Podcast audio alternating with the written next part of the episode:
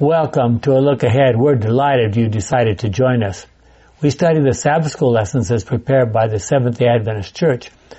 And this particular series is entitled Rest in Christ. And this particular lesson, number 11 in that series, is entitled Longing for More, and it's a lesson for September 11 of 2021. We'd like to do as we usually do and begin with a word of prayer. Our Father, we have come now seeking for more, seeking to understand you more clearly, to understand all the blessings that you intended for us to enjoy. May that be more apparent to us this study as we study together is our prayer in Jesus' name. Amen. The Queens Museum of Art in New York the United States houses the world's largest architectural model of a city, depicting all the buildings of New York on a scale of 1 to uh, 1200, where 2.5 centimeters or 1 inch corresponds to 33 meters or 100 feet. It covers nearly 870 square meters or 9,335 uh, square feet. How does that compare with the size of a house? Big. It's big. Uh, our home, at, I think, is 2,800 square feet. So this is three or four times as big as our entire house. We have we have two stories. It was originally completed in 1964 by 100 craftsmen who had worked for more than three years to complete the project. It has been updated to the 1990s and does not reflect the 2021 landscape, cityscape. It is an amazingly intricate and detailed copy of the original. In the end though, it is still just that, a copy. A model, a representation of something grander, bigger, deeper, and much more intricate, intricate than the model itself. From our Adult Sabbath School Bible Study Guide for Sabbath September 4. So what does all that stuff about models mean? The scripture is full of metaphors, similes, and miniature models of activities and institutions that all point to larger heavenly realities. We will focus this lesson on, particularly on the teachings of Hebrews 4 in this study. Paul said some very challenging words in 1 Corinthians 10, 1 through 11. Jim? I want you to remember, my brothers and sisters, that whatever happened to our ancestors who followed Moses, they were all under the protection of the cloud, and it passed safely through the Red Sea. In the cloud and in the sea they were all baptized as followers of Moses. All ate the same spiritual bread, drank the same, excuse me, and drank the same spiritual drink. They drank from the spiritual rock that went with them, and that rock was Christ himself. Now let me interrupt for just a moment. This is one of the clearest texts in the Bible. There are others, I mean in the New Testament, suggesting that Jesus was, or Christ was, the God of the Old Testament. Okay? But even then, God was not pleased with most of them, and so their dead bodies were scattered over the desert. Now, How many of them didn't die in the desert? How many of that generation didn't die? Two. Who are they?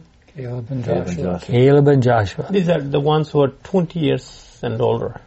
Well, there's a third one that didn't die. He had a special case, and that was, I guess not, that's not true. He did die. yes. But God raised him and took him to heaven. Moses. Okay, go ahead. Now, all that is it. Now, all this is an example for us to warn us not to desire evil things as they did, nor to worship idols as some of them did. As the scripture says, the people sat down at the feet, excuse me, to a feast which turned into an orgy of drinking and sex. We must not be guilty of sexual immorality as some of them were and in one day 23,000 of them fell dead. Numbers 25. That, story is in Numbers 25. Numbers 25. Go ahead. We must not put the Lord to the test as some of them did, and they were killed by snakes. Numbers 21 verses 5 and 6. We must not complain as some of them did, and they were destroyed by the angel of death. Numbers 16 verses 41 to 49. All these things happened to them as examples for others, and they were written down as a warning for us. For we live at a time when the end is about to come. American Bible Society, 1992. Okay. You know, when they came out of the uh, to the Jordan uh, River, they, they're, they're, the last 40 years they came out just as a bunch of pagans.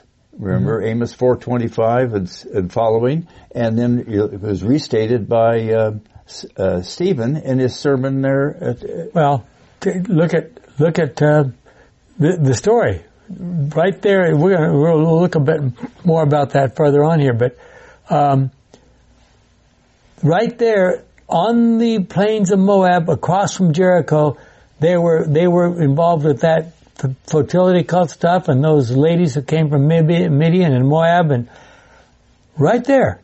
I mean, they were just it was time. They were standing there waiting to cross the Jordan.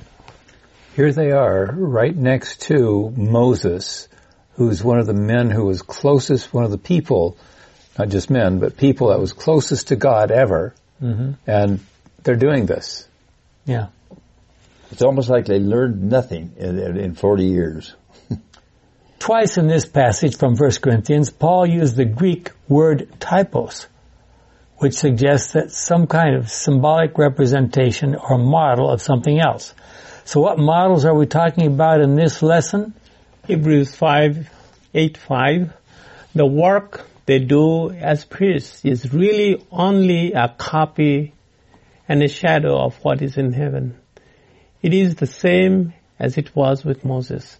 When he was about to build the sacred tent, God said to him, be sure to make everything according to the pattern you were shown on the mountain.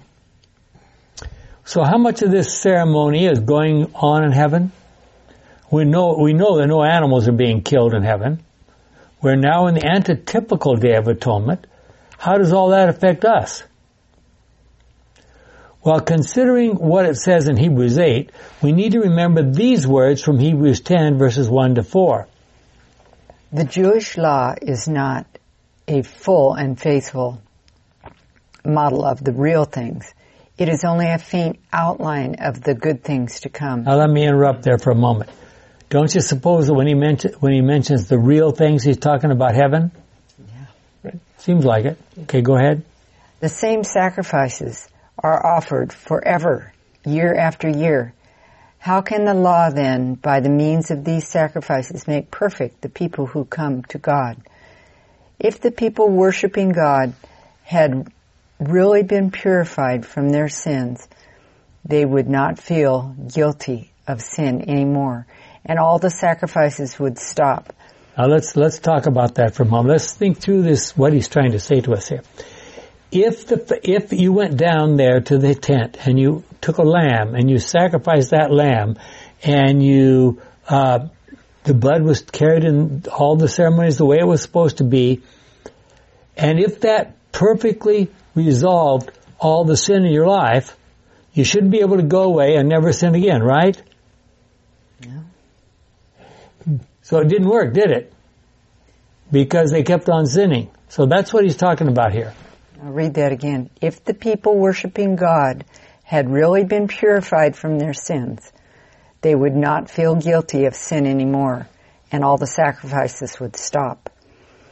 As it is, however, the sacrifices serve year after year to remind people of their sins, for the blood of bulls and goats can never take away sins.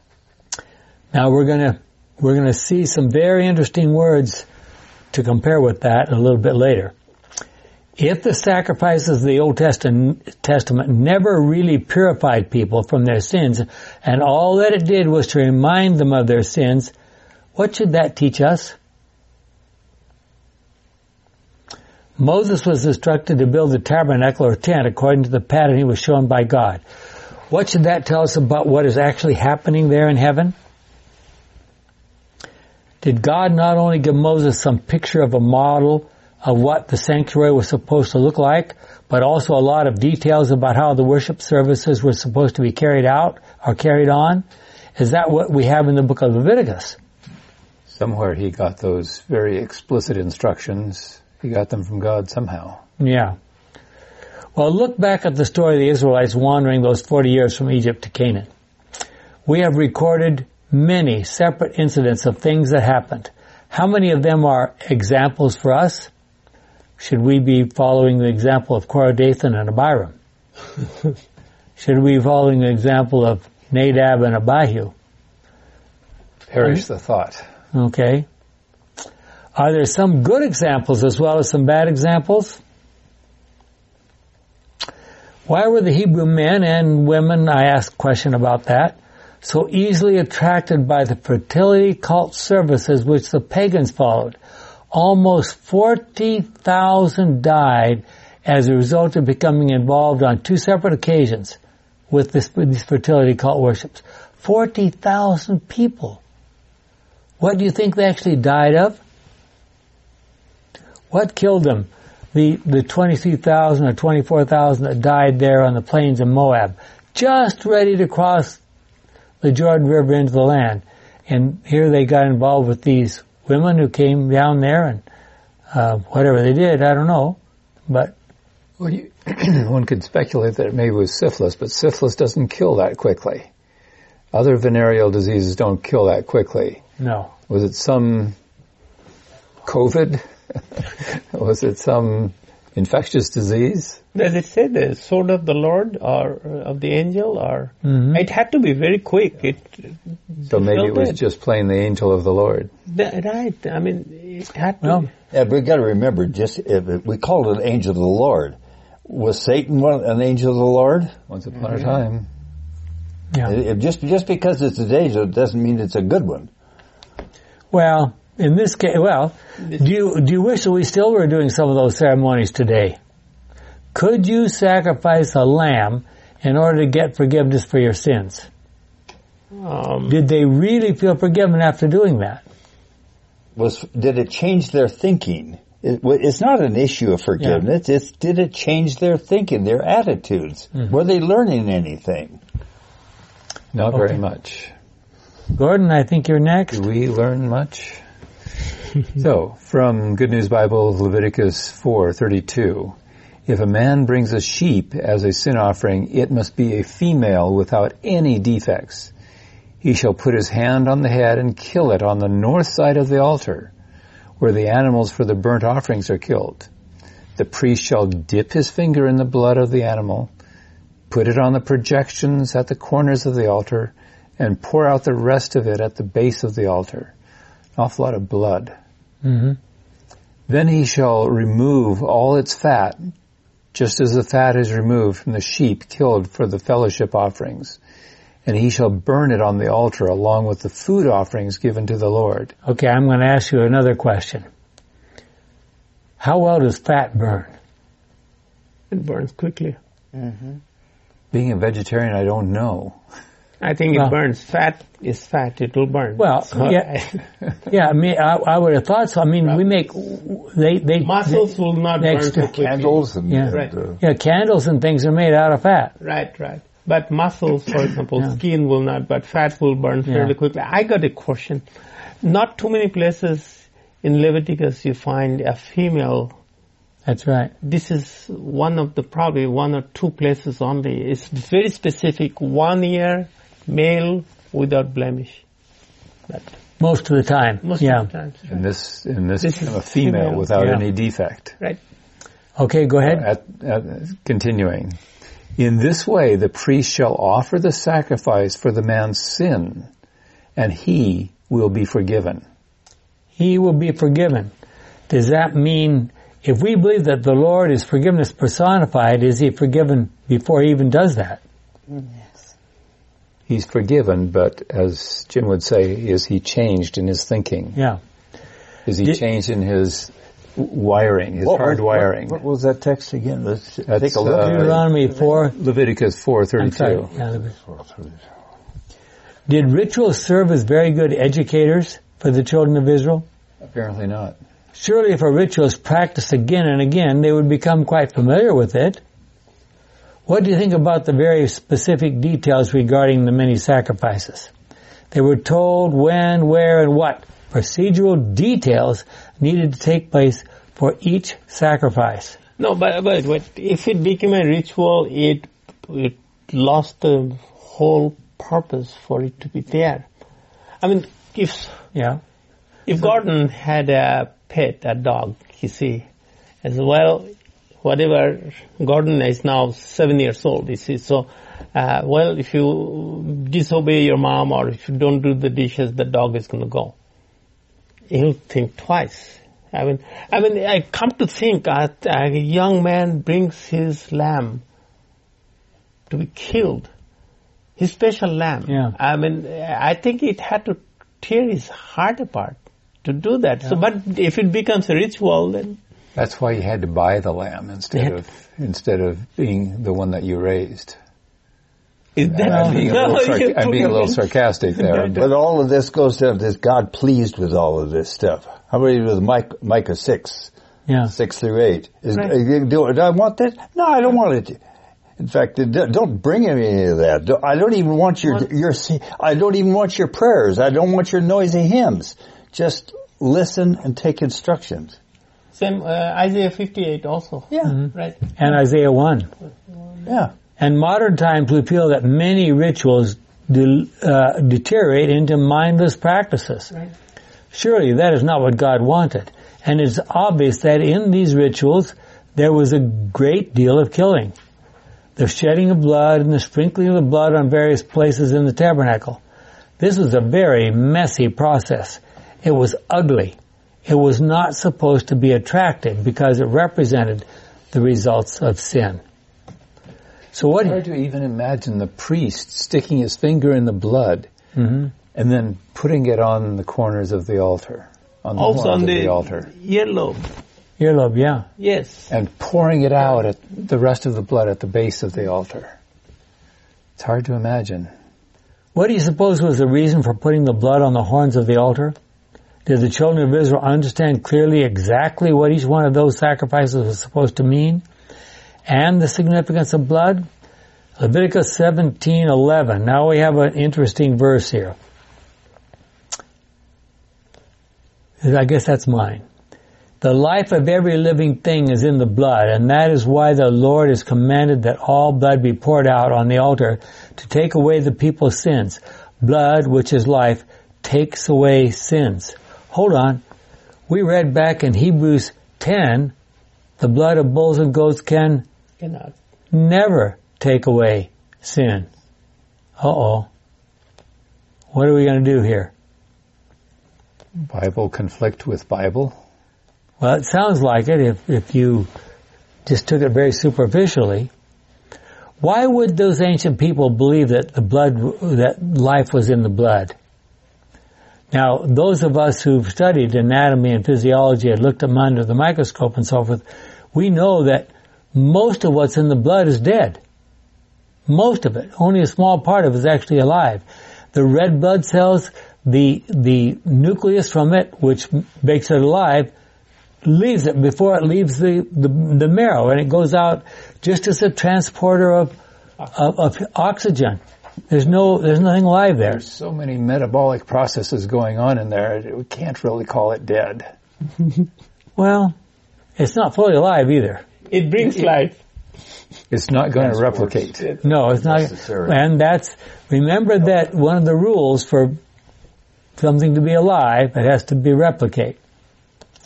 So we've got problems here. One of the shocking things about reading, well, let me just be clear now.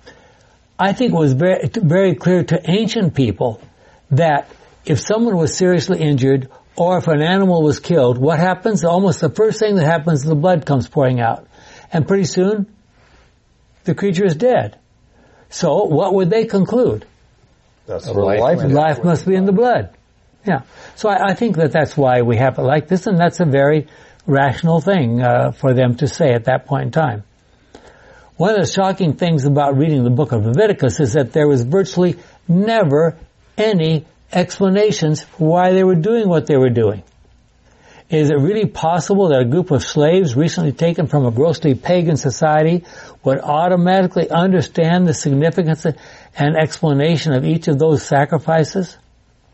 Wouldn't a clear explanation be the most important part of the ritual?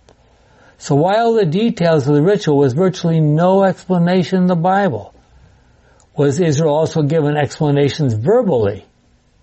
But you know, you got to these cultures. I mean, the children of Israel were coming out of, not very far out, of uh, pagan cultures. Mm-hmm. And and how do you spend time explaining uh, what's wrong with them? And then you come, like I mentioned earlier, with uh, uh Micah six six through eight. Uh, but the, the, greatest thing you could do for your deity was to offer even your firstborn. Mm-hmm. And you think you God like like songs and, the, and implica- or imprecations, prayers. Yeah. But it's go ahead. One would hope that Moses and Aaron and Miriam and other leaders were setting up schools and talking to the people about what these things meant. Maybe they just wrote down the, the, the things that the people wouldn't remember. Maybe they actually were taught. Well, I have often wondered why, instead of a, a, a tent being built out there, why didn't God make a bunch of schoolrooms? Sabbath school rooms. That oh, yes, Sabbath school rooms. Wouldn't that seem more more logical to us in our day? And, and wealth backgrounds and felt animals. Yeah. But we already looked at Hebrews 10, which said that these sacrifices never take away sin. So how do we reconcile these two passages? Well, I've already suggested one reason why they thought that the life was in the blood. Do you agree with the following statement from the Bible study guide for Monday? Blood was key to the whole process of atonement, the means by which we sinners can be made right with a holy God. Was the blood important because it cost a life and was intended to impress upon the people how serious sin was? All right, that's I, that's mis- misleading at best. All the way back in the days of Adam and Eve, that first sacrifice and even the first few sacrifices must have been heart wrenching. Did the children of Israel come to understand that sin directly leads to death? And was that the point? Do we today, looking back to the sacrifice of Christ, understand the implications of his death? Hebrews 4. Who's next? Tim, I think that might be yours. My turn? Okay, Hebrews 4 verses 1 to 11. Now God has offered us the promise that we may receive that rest he spoke about. Let us take care then that none of you will be found to have failed to receive that promised rest. For we have heard the good news just as they did. They heard the message, but they did, but it did them no good because when they heard it, they did not accept it with faith. We who believe then do receive that rest which God promised. Is it just as he said, I am angry and made solemn promise? They will never enter the land where I would have given them rest. He said this even though his work had been finished from the time he created the world. For some, me, for somewhere in the scriptures, this is said that the seventh day God rested on the seventh day for all his work, or okay. me, from all his work. Let me interrupt here for a second. This gets a little confusing, and you need to read it over and over a few times in order to sort of realize it. He's saying, look, God created this rest back at creation. Now he's trying to instruct the children of Israel on their way from Egypt to Canaan. And he's giving them this rest. And this is not a new rest. This is rest that they've had, they were supposed to have had from the time of creation. So, he, they certainly had it before, before Sinai. They had it with the manna. Mm-hmm. And before that too. Yeah. Okay, Jim. This same, excuse me, this same matter is spoken of again. They never entered that land where it would have given them rest. For who, for who no, first, those, excuse those, me, those who first heard the good news did not receive that rest because they did not believe. There is then others who are allowed to receive it. This is shown by the fact that God sets another day, which is called today. Many years later, he spoke of it to David in the scripture already quoted. If you hear God's voice today, do not be stubborn. If Joshua had given the people the rest that God had promised, God would not have spoken later about another day. Now let's let's stop and look at that for a moment. This is a verse that's used many times by people who want to say the Sabbath doesn't really matter anymore. Uh, why would they say that? Well, God would not have spoken later about another day. And what's the other day? Well, they would like to say Sunday. As it is. However, there still remains for God's people a rest like God's resting on the seventh day. For those who receive that rest which God promised will rest from their own work just as God rested from his. Let us then do our best to receive that rest so that no one of us will fail as they did because of lack of faith. Okay. Of Now, their lack of faith. several times it mentions specifically no belief, lack of faith.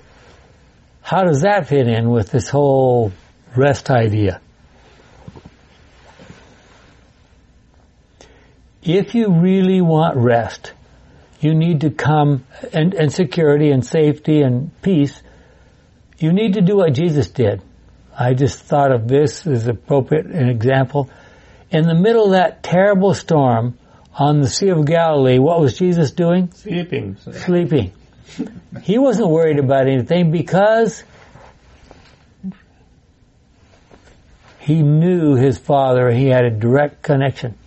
Nothing was going to happen to him. Then he could just calm the storm by speaking to Yep. it. Yeah. The carpenter stood up and said, "Come on, guys, you're a fisherman, you know." you know, amazing. Peace be still. Bam, just like that. And in that area, they worship the wind. hmm And Yeah. so the, the, the disciples were stunned. Mhm. Yep. And they knew that they worshipped wind in that area. It's, it's, uh, Yeah, and so getting back to our point here, if we had the kind of relationship to God that Jesus had, would we worry about things that are going on around us? Nope. No. In what sense did they lack faith? Today we believe that faith implies a special relationship with God. What was their problem so that they did not have a meaningful relationship with God? Before getting to Hebrews 4, the writer of Hebrews gave a very serious warning in Hebrews 3, 7 through 19. So then, as the Holy Spirit says, if you hear God's voice today, do not be stubborn, as your ancestors were when they rebelled against God, as they were that day in the desert when they put him to the test. There they put me to the test and tried me, says God, although they had seen what I did for 40 years. And so I was angry with those people and said, they are always disloyal and refuse to obey my commands. I was angry and made a solemn promise. They will never enter the land where I would have given them rest. Okay, let's stop here for a minute. So God is upset, he gets angry, and he's ready to zap them, right? He should have. So what do we mean when we say God is angry? He's ready to give them up. He's ready to give them up. He steps back and He's willing to let them do what they insist on doing. and Passionate about it. It it isn't that he turns his back on him. He just, he's, it, it, he's crushed. yeah, yeah, he, he, he attempted everything he can do to try to communicate and they turned her, turn him away. Or they turn him away. And Satan's standing there saying, these people want to follow me. They want to go my way. They want their own selfish plans for their lives. God says, I'm, I'm. I'm sorry you're, you, you, you, they seem to be, that's what they seem to be choosing. I think we're missing the point. Yeah. They're saved when they were baptized, when they went through the red, red, um, Red Sea. Sea, right? So they're once saved, they're always saved. Who doesn't have to struggle with this Yeah. anymore. Where'd you come up with that? Sarcasm. Making up? No, that's what. Yeah, but the of people people- are, are Maybe gonna, you this- get the wrong impression here. This morning I was walking with Bill Bonnell. You know that name. We talked this and Bill, once saved, always saved. Today he says, my thinking is changing. I think it's once saved, always saved. This is serious business. Look, the entire world, Christian world believes in this. Yeah, Yeah. yeah. Believe it. That's it's a why I fantasy, a fantasy that, that they've been misled.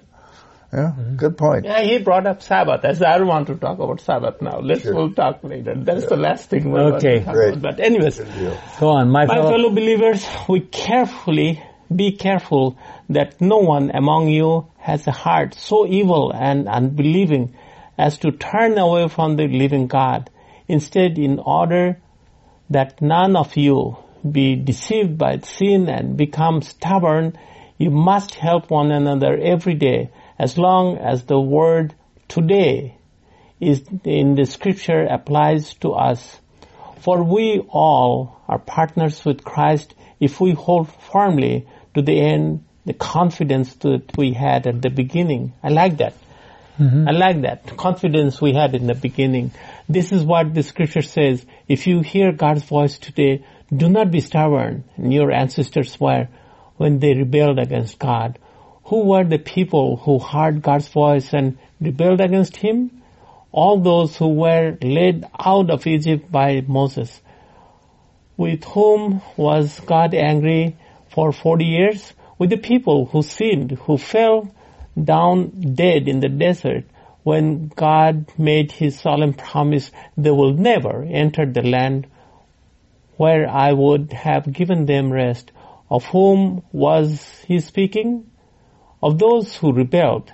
We see then that they were not able to enter the land because they did not believe. So let's think about that in terms of their context. We know that if I mean, and you can look at the whole history of, of the Jews in the Old Testament. Every time they went out to do battle with somebody, if they followed the Lord's instructions and, and, and, and He guided them, He said, yeah, go and do this, what happened? How successful were they? I mean, there were times when they came back when they, and they claimed they didn't lose a single soldier. What happened in the times when they went out without God's guidance? Disasters. Decimated. So, you know, what we're saying, we're saying if you don't trust God to guide you, if you aren't willing to consult Him and let Him guide you and tell you which way to go, what's going to happen to you? What's going to happen to us? The example is there, right? As we read, uh, it seems quite clear that the children of Israel did, did not believe or trust God enough to faithfully follow His directions. Would that be true of us also? As we read Hebrews 4, 3 again, there seems to be specifically a relationship between rest and faith. Hebrews 4, 2 and 3. For we have heard the good news, just as they did. They heard the message, but it did them no good because they, when they heard it, they did not accept it with faith. We who believe then do receive the rest which God promised. It is just as he said, I was angry and I made a solemn promise. They will never enter the land where I gave them rest. I would have given them I- rest. Yes, I would have given them. Okay? He said this even though his work had been finished from the time he had created the world. So Paul's saying, he, Paul is still comparing. He says, you know, God did his work. He finished it faithfully. He rested. Now he comes out, he's trying to work with these people. He's trying to say, just follow my guidance. How are we ever going to get to the rest if you don't follow my guidance? But they wouldn't listen. Yeah. How can an understanding of what it means to be saved by the blood of Jesus help us enter into the kind of rest that we can have in Jesus knowing that we are saved by grace and not by works? We're saved by a gracious God. Mm-hmm. We're, and, and the gra- saving is education. So those It's not last a- two sentences were from the teacher's Bible study guide. Well, that's why I've said it, be corrected, Yes. because the Bible study guide is distorted. Hmm. Do we understand what it means to be saved by the blood?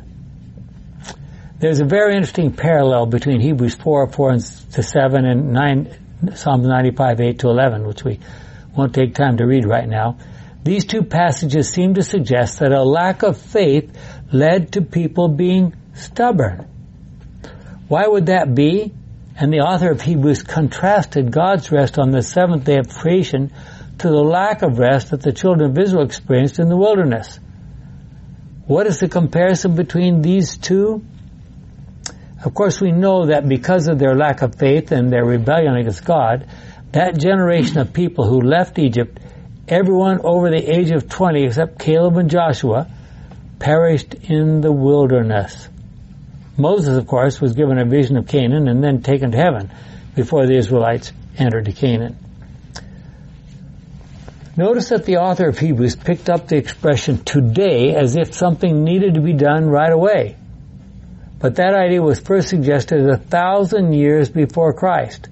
Does it have any urgency for us today? How long has it been now since since the days of, of David to our time? Long time.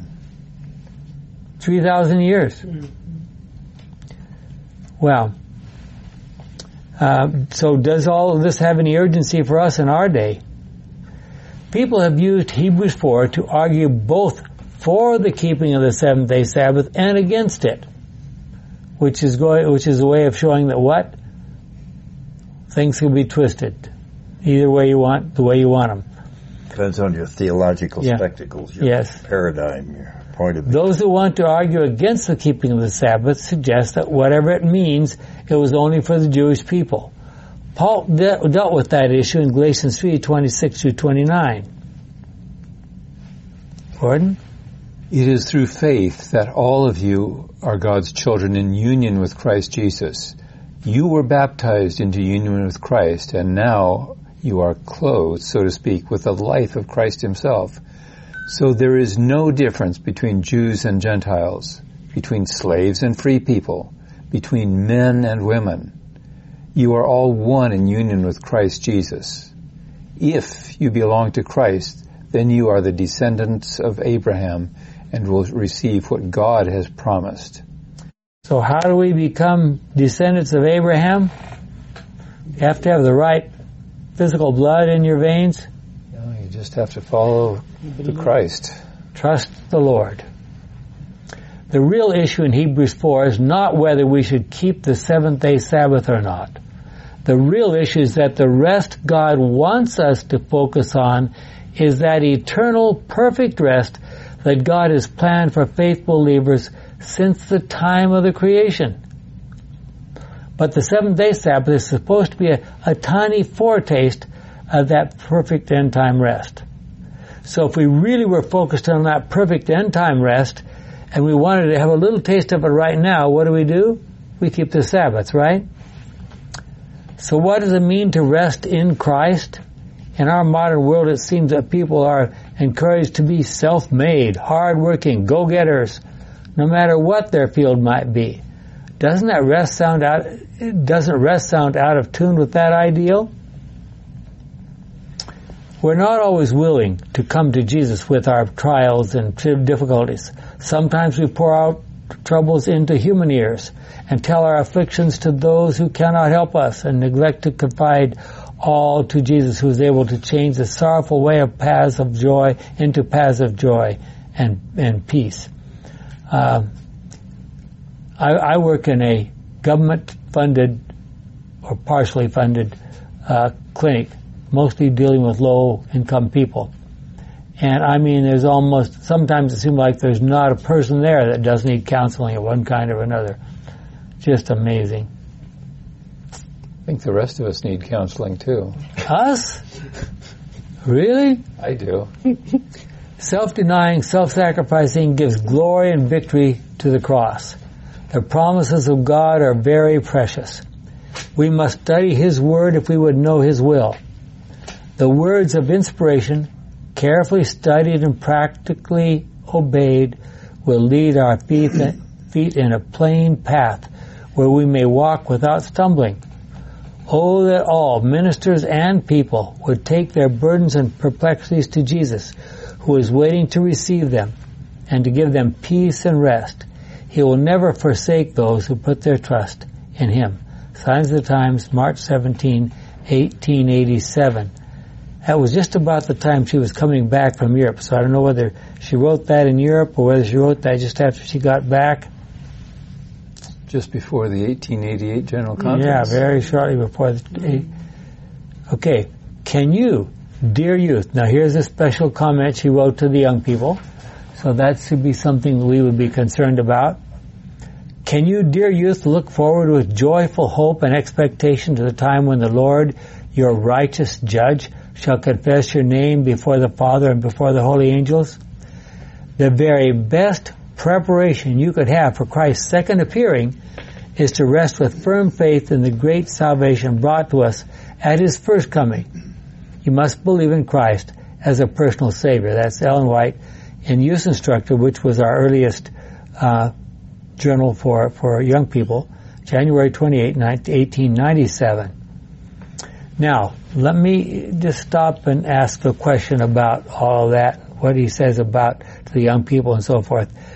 We, we sometimes say, and we need to think about the implications of this, was there any reason for Jesus to come the first time if he doesn't have any plans to come back?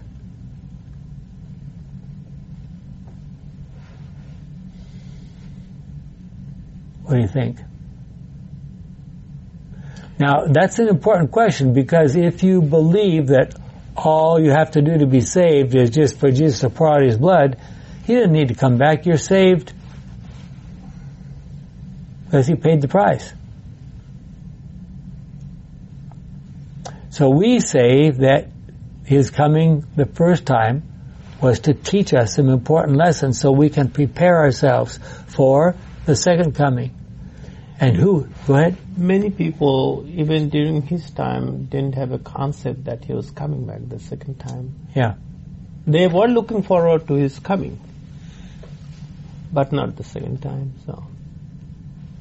We have often discussed the fact that atonement means at one meant or reconciliation. And it is talking about our return to a right relationship with God. Do you have an idea of what it means to be reconciled to God? What difference would that make in your life? Uh, was there ever a time where mankind was in a state of conciliation with God? And if they were never there, you can't become reconciled. Mm-hmm. It, it, was it was from the yeah, time well, of Adam, ever since the, the, time, time of, Adam. Adam yeah. So, so you, this idea of reconciled is not the best word. Uh, because you, they were, mankind was really not in a state of conciliation. Well, for, for at least a few minutes or hours, they were. Yeah. We don't know they, how they, long They were not was. born imperfect. It was created imperfect. They had everything that necessary, but they it would t- didn't take them long to get it up. Well, it's sure it's certainly true that as a human race, we need to be reconciled to God. What difference would that make in your life? we recognize that our situation is very different from that of the children of Israel, wandering in the wilderness for those 40 years. I've had a chance to travel across that wilderness with a group and understand how dry and God forsaken it seems to be. What kind of challenges do we face today that might be comparable to some of the challenges they face? Notice these words from our Bible study guide. That would be Charles. Christ providentially delivers us from sin's slavery, leads us through the waters of baptism, nourishes us by the manna of His Word, and quenches our raging thirst in the desert of this world through His own life. Adult Teacher Sabbath School Bible Study Guide I, I just enjoyed when you talked about quenches our raging thirst in the desert of this world to his own life. Mm-hmm. I work with a lot of young people. Very few of them are Adventists. And so many of them drink coffee. So I have a big transparent water bottle. So you, you can see right through it. So I say, because I love cold water, really cold water. So I said, excuse me a minute, I have to go get my transparent coffee. they, they all smile. so, yeah. Would you consider the book of Leviticus to be the instructions which God gave to Moses about how things were to be done in the sanctuary? Leviticus 5, 5 to. Well, hold on. Paul said on more than one occasion that the events that happened back then are supposed to be examples for us. Try to imagine yourself back there, observing at least, maybe not participate, but observing in, in imagination what happened at the sanctuary. Okay, Myra? Sorry, I jumped ahead there. Uh, Leviticus 5, 5 and 6. When a person is guilty, he must confess his sin. And as a penalty for his sin, he must bring to the Lord a female sheep or goat as an offering. The priest shall offer the sacrifice for the man's sin. Wow. Okay. Again, lots of blood, right? Yeah. The child of the children of Israel had just come out of slavery and were very concrete in their thinking. What do we mean when we say someone is concrete in their thinking? They don't think outside Rigid. the box. Well, They don't think abstractly. they don't think abstractly. And what does that mean? is literal. And there it is right there in front of you. No metaphor, no simile. So if someone tells you, okay, those sins, your sins are transferred from you onto that lamb, oh, okay. No question. Their sanctuary service was a sandbox illustration of the plan of salvation. The people could go to the tabernacle with their lamb and confess their sins on the head of that lamb.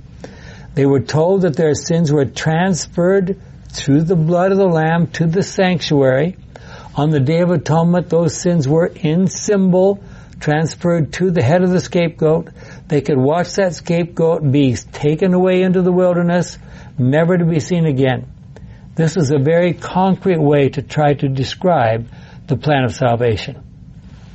Notice these words from Ellen White. This is from Great Controversy, page 418. And uh, this is a fairly lengthy passage, so maybe you read a couple of paragraphs and we'll share it with you, okay? The ministration of the earthly sanctuary consisted of two divisions. The priest ministered daily in the holy place, while once a year the high priest performed a special work of atonement in the most holy for the cleansing of the sanctuary. Day by day the repentant sinner brought his offering to the door of the tabernacle and placed his hand upon the victim's he- head, confessed his sins, thus in figure transferring them from himself to the innocent sacrifice. The animal was then slain. Without shedding of blood, says the apostle, there is no remission of sin. The life of the flesh is in the blood, Leviticus 17:11. as There's the verse which we read earlier. The broken law of God demanded the life of the transgressor, the blood representing the forfeited life of the sinner, whose guilt the victim bore, was carried by the priest, excuse me, into the holy place and sprinkled before the veil, behind which was the ark containing the law that the sinner had transgressed. And the presence of God, I might add. By this ceremony, the sin was, through the blood, transferred in figure to the sanctuary. In some cases, the blood was not taken into the holy place, but the flesh was to be eaten by the priest, as Moses directed the sons of Aaron, saying, God hath given it you to bear the iniquity of the congregation, Leviticus 10:17. Both ceremonies alike symbolize the transfer of the sin from the penitent to the sanctuary. Symbolized the transfer of the sin, okay? A lot of in figure symbolized and a lot of uh, calls for abstract thinking. Okay, so here's the larger paragraph that I was thinking about a moment ago. Imagine yourself returning home to your tent after having completed that ceremony. Would you feel relief? Would you feel forgiven? We of course believe that in our day the life and death of Christ takes the place of our offering lambs. And I will say that I had a series of Bible study classes with a, a couple for quite, I mean, for, man, I think it went on for a couple years. And that young man was raised in a certain church where these very concrete ideas are presented. And he would say, and he would go to church on Sunday and he would confess his sins before the priest there. And he would say, he, he prayed as a child even, if I'm going to die, let me die on my way home from church on Sunday morning because then I think I might have a chance of being saved. Well, Christ's grace is unmerited, undeserved, unearned. This is our Bible study guide. Jesus died the agonizing, painful death that the lost sinners will die. Adult Bible Sabbath School Bible Study Guide, page 147. Okay, so, Jim? Christ was treated as we deserve that we might be treated as he deserves. He was condemned for our sins in which we ha- he had no share that we might be justified by his righteousness in which we had no share. He suffered the death which was ours that we might receive the di- the life which was his. With his stripes we are healed. Ellen White, Desire of Ages, page 25. Notice this more detailed description of what actually happened at the cross in the Desire of Ages. So here's a little bit longer passage that I mentioned earlier. Maybe we could each read one paragraph. Charles, you want to read the first one there? Upon Christ as our substitute and surety was laid the iniquity of us all. He was counted a transgressor. Now we know that he wasn't a transgressor, don't we? That is right. He never sinned. Counted Okay. as a transgressor that he might redeem us from the condemnation of the law. The guilt of every descendant of Adam was pressed upon his heart. The wrath of God against sin, the terrible manifestation of his displeasure because of iniquity, filled the soul of his son with consternation. I'm going to interrupt there for a second. Remember, we've said many times that the wrath of God is his turning away and loving disappointment from those who don't want him anyway, thus leaving us, leaving them to the inevitable awful consequences of their own rebellious choices. So what's happening here? Jesus is being treated as if he was a sinner. So, and what, our sins, Isaiah 59 verse 2, separate us from God. So Jesus is being separated from God, okay? And that's what killed him. Yeah. all his life Christ had been publishing to a fallen world the good news of Father's mercy and pardoning love. Salvation for the chief of sinners was his theme, but now with the terrible weight of the guilt he bears, he can, cannot see the Father's reconciling face. So he feels himself being torn away from the Father. The withdrawal of the divine countenance from the Savior in the hour of supreme anguish pierced his heart with a sorrow that can never be fully understood by man. So great was this agony that his physical pain was hardly felt. Now I'm going to interrupt there again. Think of what Jesus has been through. The crucifixion, the beatings, the raw back from all the, everything he's been through. And now he sees we separate, we choose to separate ourselves from God when we sin.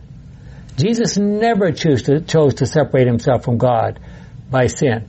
But now he, he, he can't see through the veil of sin. He, he's being treated as if he were a sinner. And so he was so disturbed by that apparent sin, it wasn't his sin, but that apparent sin that was separating him from, from the Father, that the rest of his pain was hardly felt. What would happen if we felt like that every time we were tempted to sin? Okay, Myra, would you be willing to pick that up there? Yeah. Satan, with his fierce temptations, wrung the heart of Jesus. The Savior could not see through the portals of the tomb. Hope did not present to him his coming forth from the grave a conqueror. To tell him of his Or fa- tell him. What? Or tell him.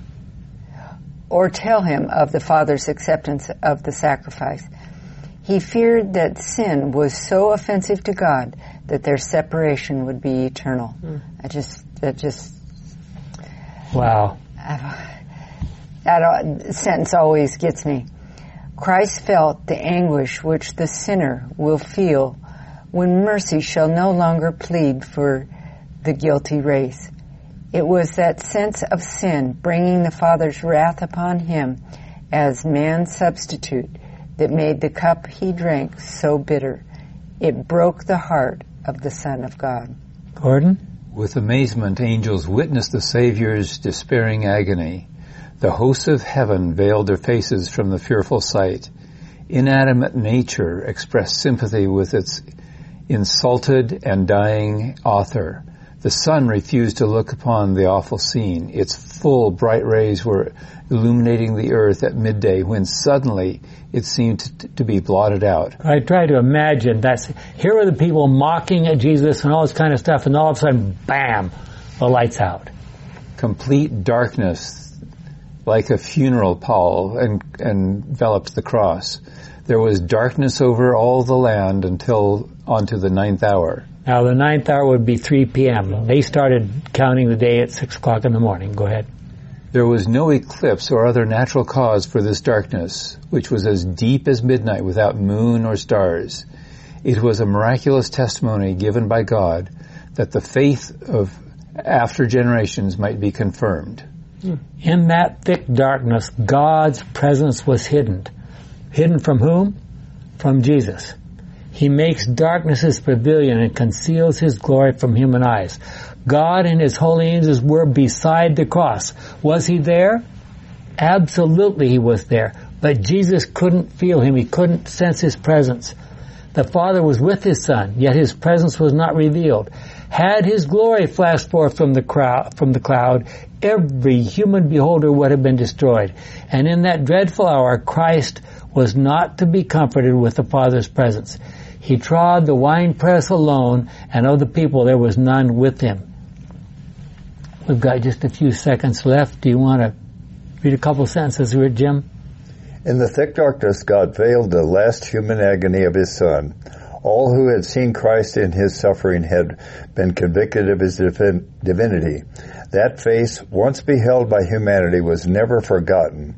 As the face of Cain expressed his guilt as a murderer, so the face of Christ revealed innocence, serenity, benevolence, the image of God. Okay, we need to stop there. I hope that you have gotten a new picture, as I have every time I read this passage, of what really meant what happened at the cross. Let's pray. Our kind and wonderful Father, we have seen here some incredible examples from the Old Testament and the reality experienced in the New Testament at the crucifixion. Help us to take these things to heart and think about if really every time we choose to sin, we are actually, in effect, crucifying Jesus again, would we do it? That should be our thought every time we are tempted. Help us, Jesus, to have that clearly in mind is my prayer in Jesus' name. Amen.